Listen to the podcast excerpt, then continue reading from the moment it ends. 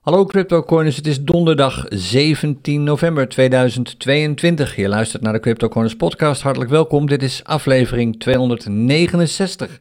Eerst maar even het rapportcijfer. Het is een 1 en het is echt een 1 voor de moeite, want er is voor zover ik kan zien, als je kijkt naar de gewoon objectieve criteria op basis waarvan het rapportcijfer wordt berekend, helemaal niks goeds te melden.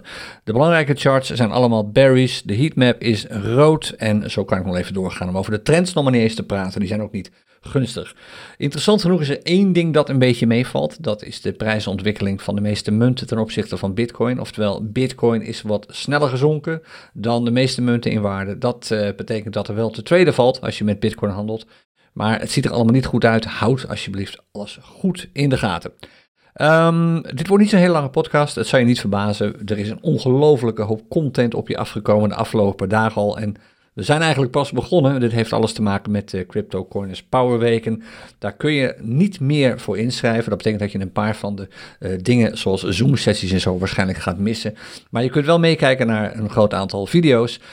En misschien ook wel hier en daar een livestream via onze Power Weken pagina. Maar omdat we zo ontzettend veel content maken op dit ogenblik, houd ik de podcast een beetje kort. Net zoals ik gisteravond de bijeenkomst in het café ook een beetje kort heb gehouden. Om je niet te vermoeien, te over te belasten, zeg maar, met alle informatie die we op je afvuren. Dus zoals gezegd, korte podcast. Ik denk dat we, kwartiertje, misschien 20 minuten, dan hebben we het wel gehad voor vandaag. Dat wil niet zeggen dat je vandaag verder van ons af bent, want vanmiddag komt er nog een video in het kader van de Powerweken. En vanavond gaat Kevan alweer aan de slag in het CryptoCoiners Clubhuis om 20:30. De link www.cryptocoiners.nl/clubhuis. Ik zeg erbij, de focus ligt daar met name op de wat gevorderde traders en beleggers. Dus als je net bent begonnen, schuif rustig aan, maar houd rekening met wat terminologie die je misschien nog niet kent. Maar aarzel niet, stel daar ook gewoon vragen, net als gisteren ook weer massaal is gebeurd in het ludieke CryptoCoiners Café. Maar gisteravond was absoluut een hele leuke bijeenkomst. We hebben heel veel gelachen.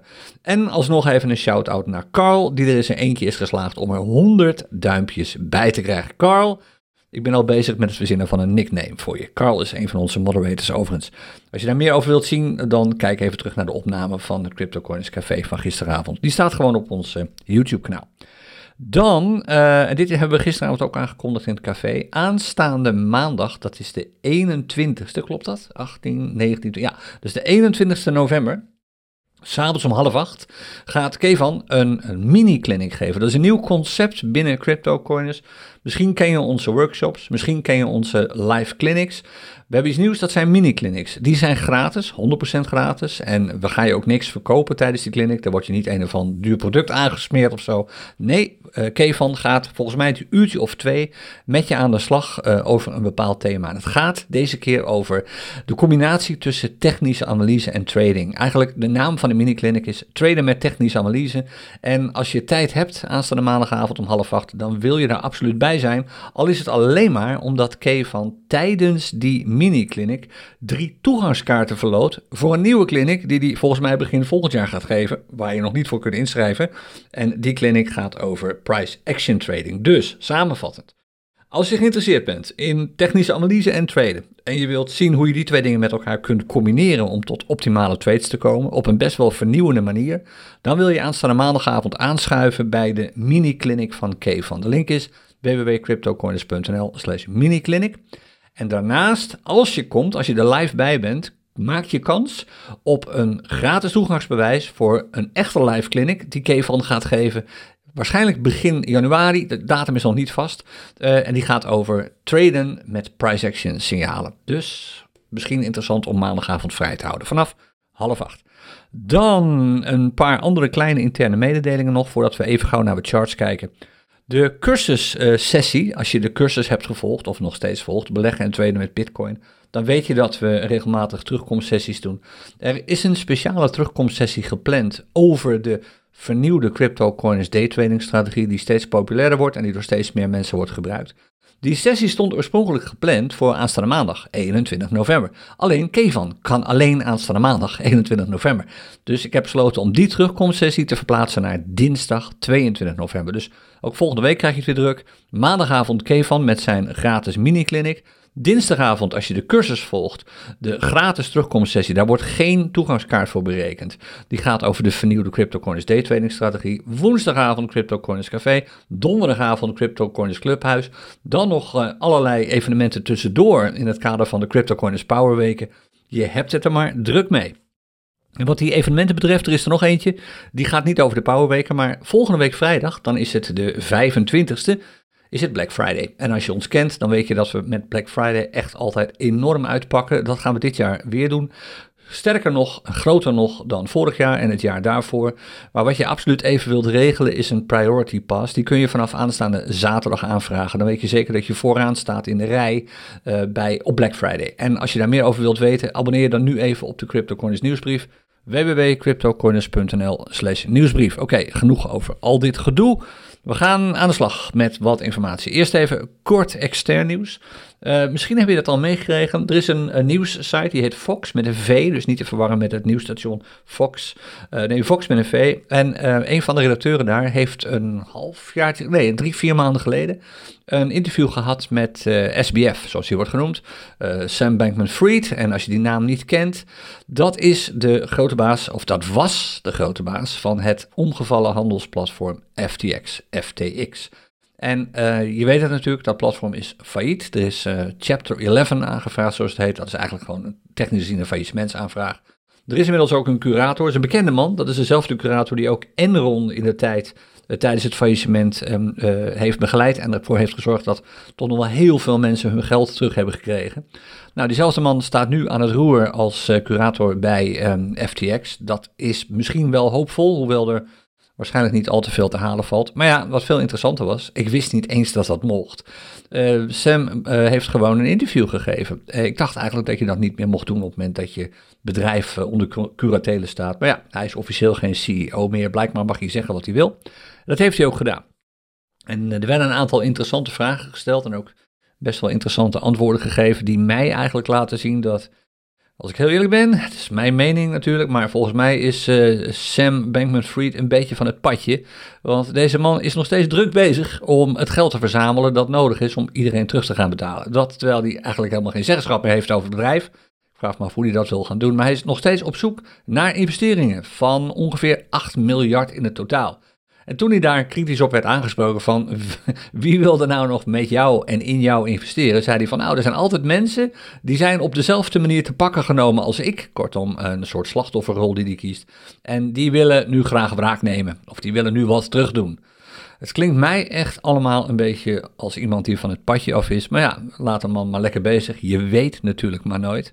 Hij heeft ook nog wat interessante antwoorden gegeven op vragen, zoals van wanneer begon deze ellende eigenlijk? En hij zegt nu, de primaire oorzaak van dit hele gedoe, waar het allemaal mee begon, is het Luna-debakel van een aantal maanden terug. Dat weet je misschien nog wel, ook dat viel om, dat heeft ook heel veel mensen heel veel geld gekost. Misschien ben je daar zelf ook wel deels het slachtoffer van geworden. We hebben er ook wel over gesproken hier bij CryptoCoiners. Hij zei, nou dat probleem, wij zaten daar ook zwaar in.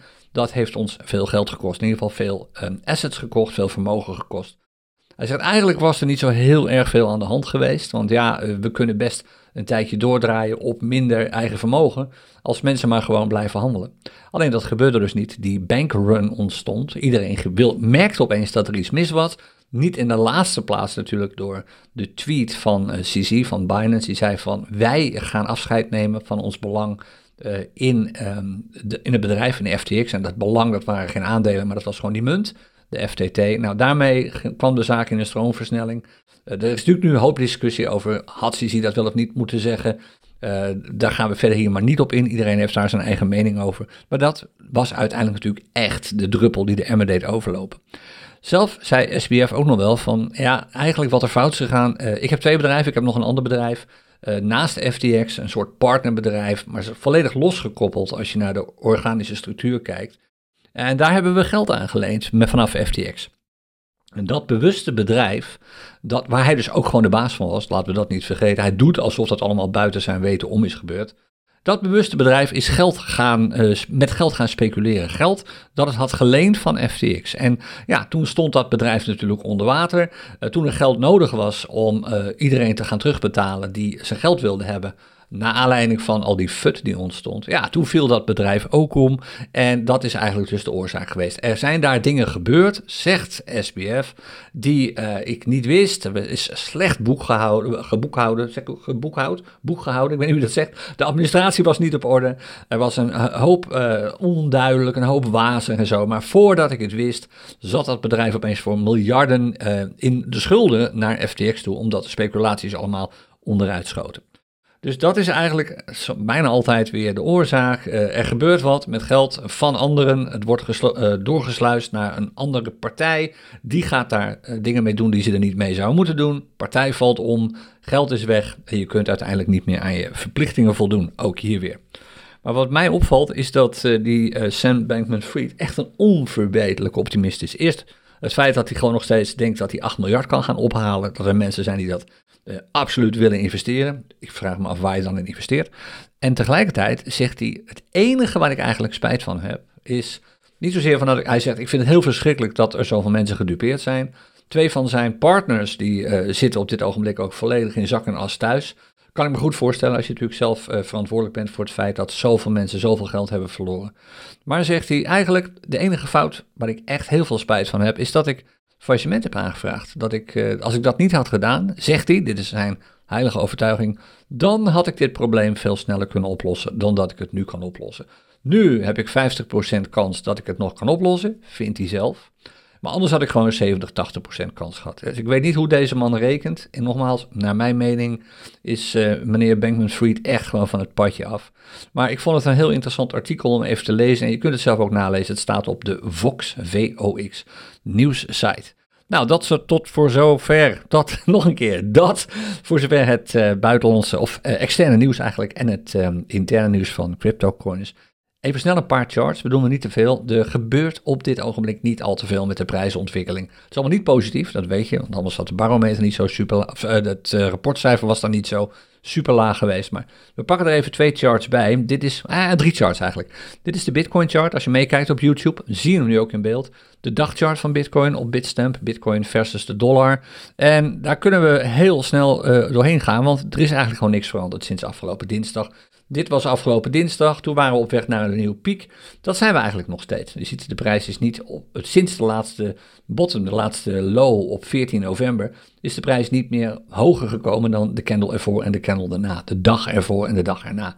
Dat betekent dat we nog steeds op zoek zijn naar een swing high. Je kunt niet in één candle een swing high en een swing low hebben. Tenminste, dat is niet de manier waarop je kijkt naar pieken en dalen.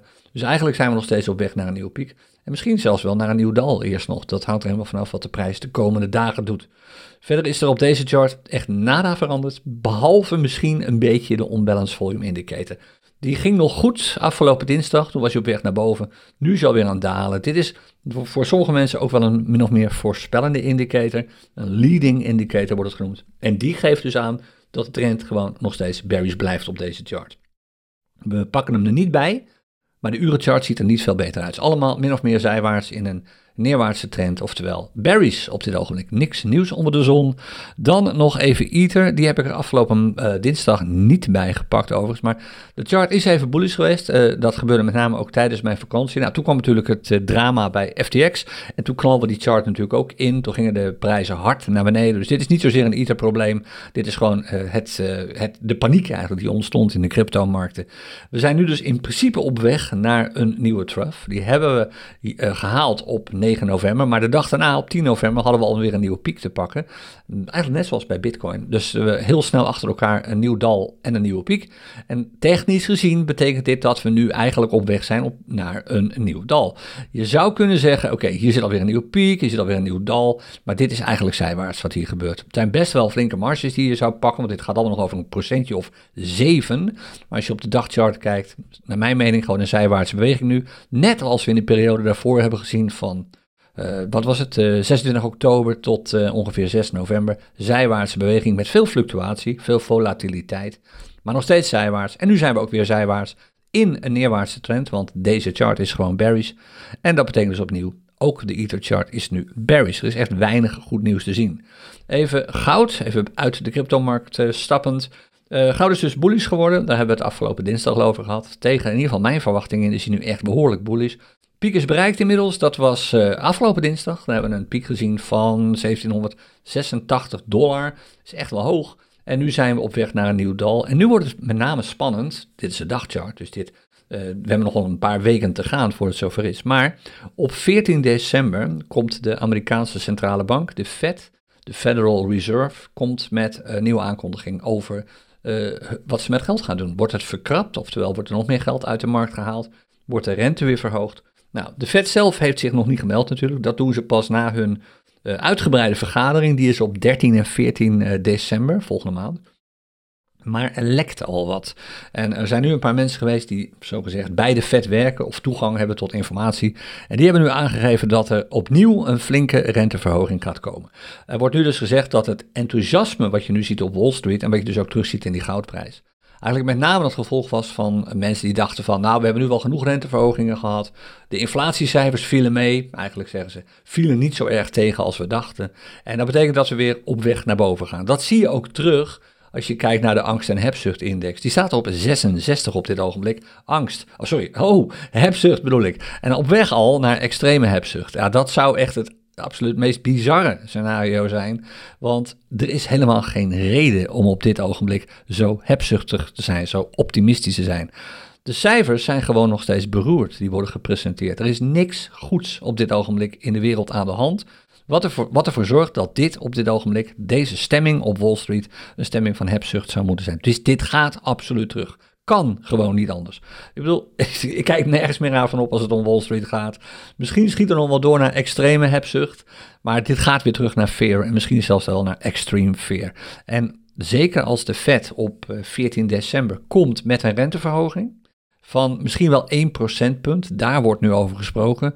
Dan kan het hard gaan. Dan kan het hard gaan met de prijs van goud naar beneden. Dan kan het hard gaan met deze barometer naar beneden. En let op. Dat kan natuurlijk ook hard gaan met de prijs van crypto. Want bitcoin is, ondanks het feit dat het toch nog steeds door veel mensen wordt gezien als een oppotmiddel, wordt steeds meer gekoppeld qua prijsbeweging, niet qua waarde, maar qua prijsbeweging aan tech-aandelen. En als die ook weer een klap krijgen, nog verder naar beneden gaan, omdat er nog minder investeerders zijn, die allemaal wanhopig proberen hun geld zo goed mogelijk te laten renderen, en dat is niet met aandelen. Ze zullen dan meer in obligaties gaan stappen, omdat de rente immers omhoog gaat. Als dat gebeurt, dan zul je zien dat ook de bitcoinprijs daalt. En dan komt dus, naar mijn mening, dat scenario van $13.000 voor één bitcoin zeer nauwkeurig of zeer goed in beeld. Ik ben benieuwd hoe dit zich allemaal gaat uitspelen. We gaan dat natuurlijk allemaal meemaken met CryptoCoiners, want ook in december tot ruim voor de kerst in ieder geval zijn we er natuurlijk met regelmatige updates. Zoals de CryptoCoiners podcast ook. Dan de heatmap even, de crypto heatmap. Die ziet er niet zo positief uit als we kijken naar de prijsontwikkeling in dollars. Inmiddels begint het ook wat minder gunstig te worden voor de prijsontwikkeling van altcoins. Dit stond er een paar uur geleden nog wat gunstiger voor. Kijk, de prijs van bitcoin is gedaald sinds gisteren om deze tijd. Die staat nu op $16.500. Is met 1,2% gedaald. Ether is nog wat sneller gedaald. BNB is sneller gedaald. Ripple is sneller gedaald. Doge, bijna alles. En dat betekent dat de barometer van de CryptoCoiners Scanner er op dagniveau ook niet zo goed voor zal staan. Dat zal waarschijnlijk op 4 uur en 1 uur niveau ook gebeuren. We kunnen hem er wel even bij pakken, want we hebben hem toch in beeld hier. Hier is de CryptoCoiners Scanner. En de barometer die eigenlijk vertelt hoe de gemiddelde prijsontwikkeling is natuurlijk inderdaad gezonken. Kijk, hier staat dat heeft alles te maken met het feit dat de barometer niet gewogen is. Ik zal trouwens even de meldingen stoppen. De barometer die staat nu ten opzichte van gisteren nog iets in de plus. Nogmaals, alle munten tellen net zo zwaar. En dat betekent dat sommige munten hier die minder, zoals deze, die gewoon groen zijn nog, die tellen ook mee op eenzelfde manier als bijvoorbeeld BNB meetelt. Daar zit geen verschil in gewicht tussen. Dus de dagbarometer staat nog licht in de plus, maar die gaat naar beneden. Die gaat absoluut straks ook negatief. Dat betekent dat als je nu handelt met strategieën waarbij je verwacht dat de prijs van een munt snel stijgt en blijft stijgen, dan ben je waarschijnlijk wel te optimistisch. Want globaal gezien dalen de prijzen van die munten natuurlijk. Zowel als je de dollar als basismunt pakt, kijk maar, alles is rood. Als je de bitcoin als basismunt pakt, kijk maar, zo'n beetje alles is rood op dit ogenblik. Behalve dus nog de dagbarometer. Dat betekent oppassen geblazen. Hier heb je wat meer aan de CryptoCoiners, zeg maar aan de vernieuwde CryptoCoiners strategie. Want er zijn nog steeds trends te zien. En trends gaan voor de prijs uit. Die bullish zijn. Bijvoorbeeld Ripple. De Ripple charts zijn nog steeds voor meer dan de helft bullish. Ik zou wel in deze tijd, als het echt zo beroerd is als vandaag weer, zou je misschien alleen maar willen gaan voor munt waarbij de markttrend voor meer dan 60% bullish is. Zoals we gisteren ook hebben laten zien trouwens in het CryptoCoiners Café. Als je die bijeenkomst hebt gemist, ik zei het al, het was behoorlijk hilarisch af en toe. Ik had hier een stoorzender in de studio. Sorry Vivi. Als je daarbij bent geweest, heb je het gezien. Ben je er niet bij geweest, dan wil je misschien de trades even terugkijken die ik daar heb laten zien. Al die trades waren gebaseerd op een behoorlijke hoeveelheid bullishness, zoals het heet. Sowieso meer dan 30%. Maar op een dag als vandaag wil je eerder toch naar de 60% of meer bullish om eigenlijk een zo klein mogelijk risico te lopen dat je trade een langdurige trade wordt, waar je ook wel weer met winsten uitkomt, maar een langdurige trade, of dat je misschien toch met een verliestrade te maken krijgt. Dus oppassen geblazen vandaag. Tot zover eigenlijk. Meer heb ik niet te melden vandaag. We kunnen even kijken naar, ik ben interessant of dat nieuws al is doorgedrongen. Ja, is doorgedrongen. Dit is het gerucht over de Fed en de mogelijke aankondiging van een renteverhoging, die dus niet officieel is, hè. Dit is puur een gerucht. En je ziet de markten reageren meteen. De futures, dit is Wall Street, staan eigenlijk allemaal in de min op dit ogenblik. En dat is het teken dat normaal gesproken de beurzen vandaag ook in de min zullen openen. En dan ben ik heel benieuwd hoe het zich vandaag ontwikkelt. Ik denk niet al te gunstig. Nogmaals, niet vergeten, dus alleen maar mijn mening, mijn verwachting. Hier heb ik dinsdag niet voor niets zo zwaar op gehamerd. Als je gaat beleggen, ga niet af op adviezen en meningen van anderen. Doe dat alleen op basis van je eigen onderzoek. En doe dat eigenlijk ook altijd op dezelfde manier. Zodat je zeker weet dat je appels met appels blijft vergelijken. Oké, dat was hem. Ik zei het al. Een wat kortere aflevering. Ik ga me nu voorbereiden op de videoopname voor de Power Weken content die we vanmiddag online gaan zetten. Het komend weekend wordt ook interessant wat de Power Weken betreft. Dan ga je wat kijkjes, wat behoorlijk onthullende kijkjes achter de schermen krijgen van een dag in het leven van traders. En dat, ik kan je verzekeren, dat worden absoluut leuke video's. Soms zelfs weer hilarisch. Oftewel, genoeg te doen. Veel plezier vanavond met, of in het CryptoCoiners Clubhuis. Ik kom misschien ook nog even langs. En anders heel veel plezier alvast nu met de mini-clinic die Kevan aanstaande maandag geeft, 21 november 7:30, waarbij je 3 gratis toegangskaarten kunt winnen voor de Price Action Trading Clinic. Zonder verdere verplichtingen, je kent ons, geen zorgen daarover. En ik spreek je sowieso weer aanstaande dinsdag bij de volgende aflevering. Nummer 270 wordt dat, geloof ik, van de CryptoCoiners podcast. Alvast prettig weekend, succes met alle files vandaag en tot snel. Dag.